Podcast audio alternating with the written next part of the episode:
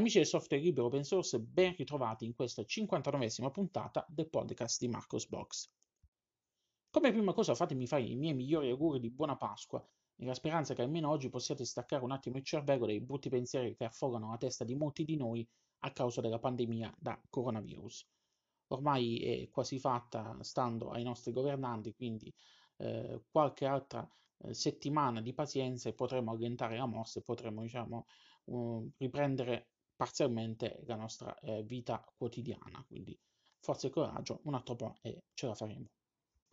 Iniziamo subito la puntata parlando nuovamente di coronavirus e di due iniziative in ambito tecnologico che riguardano la lotta al Covid-19. La prima riguarda Vodafone che ha aggiornato DreamLab, la sua applicazione per smartphone Android e iOS che consente di eh, utilizzare la potenza computazionale dei nostri smartphone per creare una rete di calcolo decentralizzata da utilizzare nell'ambito della ricerca scientifica. Con l'ultimo aggiornamento è stata aggiunta la possibilità di supportare la ricerca dell'Imperial College di Londra volta a studiare l'efficacia di farmaci già esistenti per combattere il coronavirus. Su Marcosbox trovate i link per poter scaricare l'applicazione e maggiori informazioni sul suo funzionamento. L'altra notizia riguarda la decisione di Apple e Google di collaborare allo sviluppo di una tecnologia per il tracciamento dei contatti affetti da Covid-19.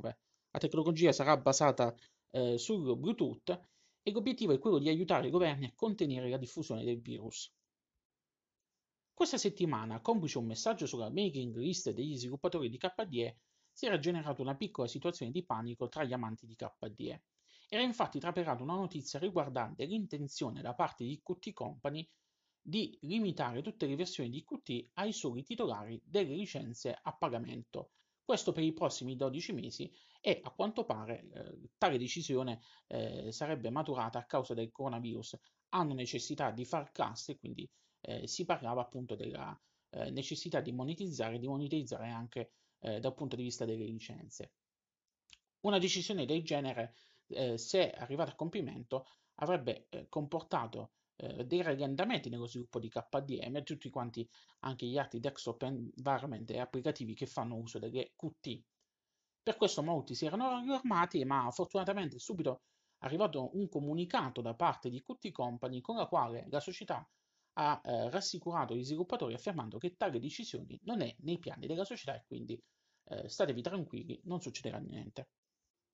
Torniamo a parlare di Zoom, il software di videoconferenza più chiacchierato del momento. La scorsa settimana avevo realizzato un editoriale a riguardo, sottolineando tutti i problemi relativi alla privacy e alla sicurezza di questo software.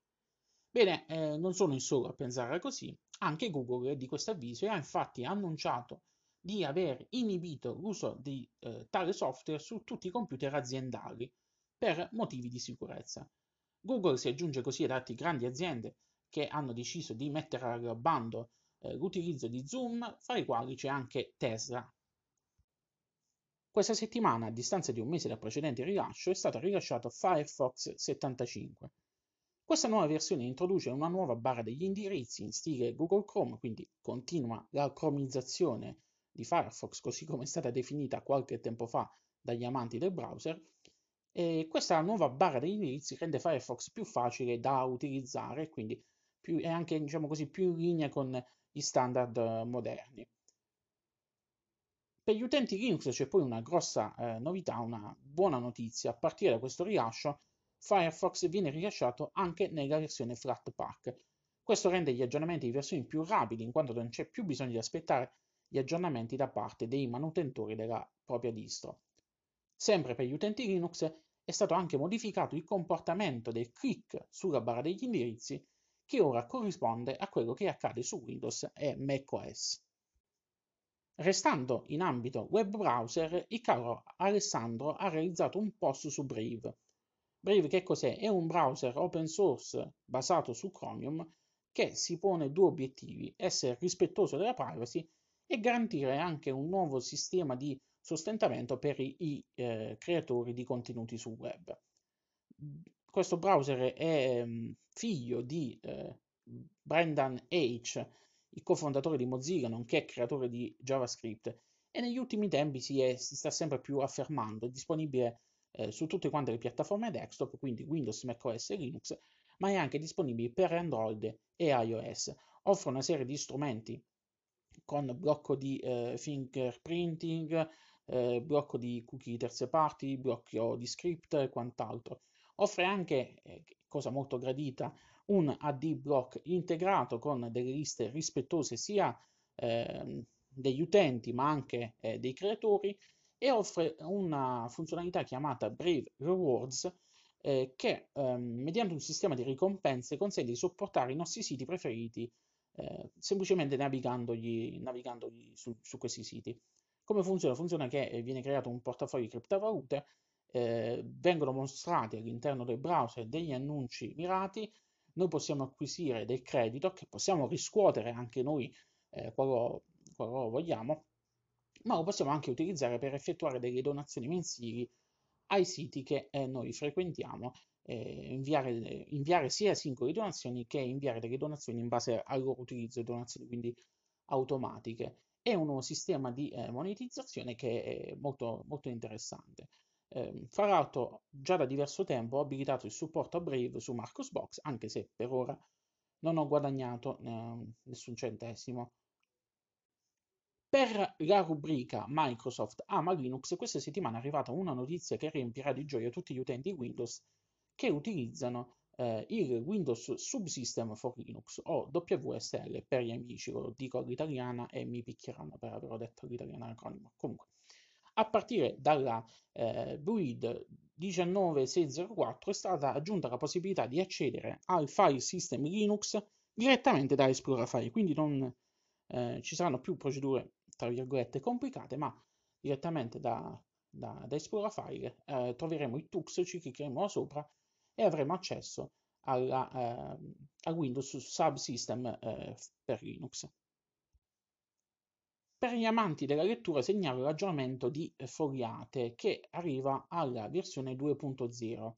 Fogliate che cos'è? È uno dei migliori ebook reader GTK in circolazione Ve ne avevo già parlato diverso tempo fa eh, di, questo, di questo software. Questa nuova versione offre una interfaccia utente migliorata che rende l'esperienza utente più appagante e più piacevole eh, il suo utilizzo. Potete installare eh, fogliate sia dallo Snap Store che eh, da FlatHub oppure scaricando il eh, pacchetto in formato DEB direttamente da GitHub.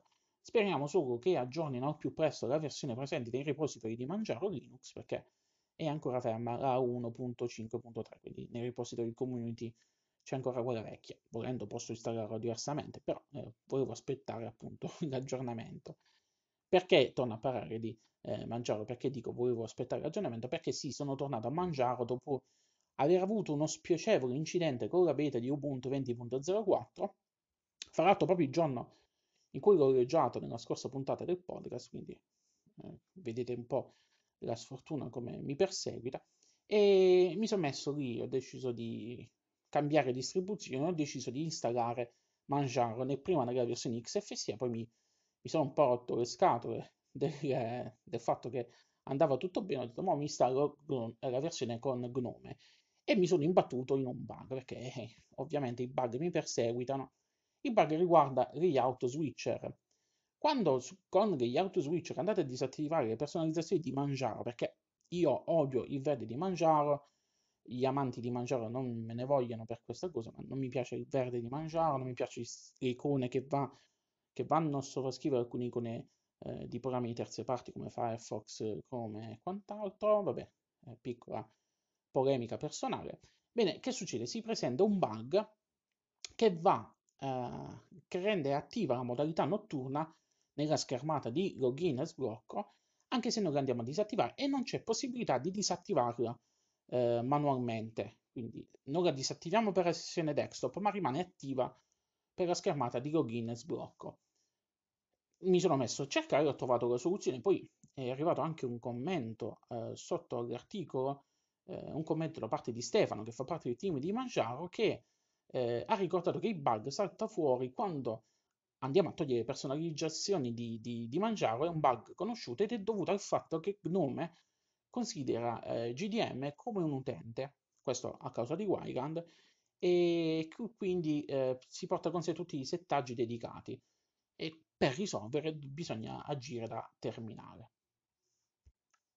Infine, ultima notizia della settimana arriva dal mondo Apple. Alessandro ha pubblicato un articolo su Marcosbox riguardo l'aggiornamento eh, 10.15.4 di macOS Catalina.